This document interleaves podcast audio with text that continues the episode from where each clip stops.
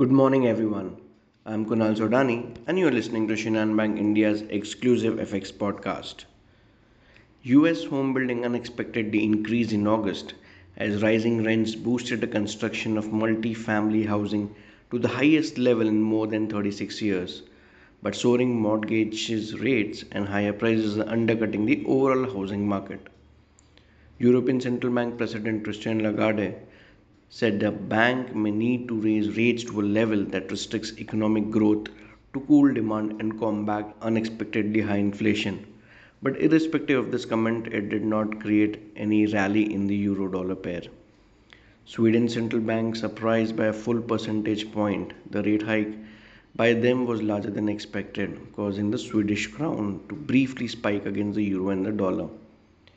Canada's annual inflation eased more than expected in August, even as food prices rose to their fastest pace in 41 years. European data was quite disappointing, with the German PPI up to 45.8% year-on-year in August. In terms of important data points, the most important, obviously, we have the FOMC statement, followed by the press conference today.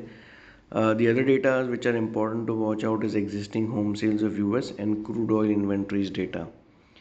Talking about the dollar rupee pair and the setup, dollar index is above 110 levels, seen consolidating once again around those levels, but it has a potential to test the last highs of 110.79. On the other hand, US government bond yields extend a bullish route to fresh multi-month high. 10-year US treasury yields is around 3.55%. Oil prices have dipped a bit. Brent crude price is around $90 per barrel. It is important to keep an eye on the Chinese yuan, hovering around 7.03 levels. For dollar-INR pair, we expect 79.60 to act as a support, while 79.95 may act as a resistance for the day. So that's all from my side, friends. Wishing you all a very, very happy and energetic day. Thank you so much.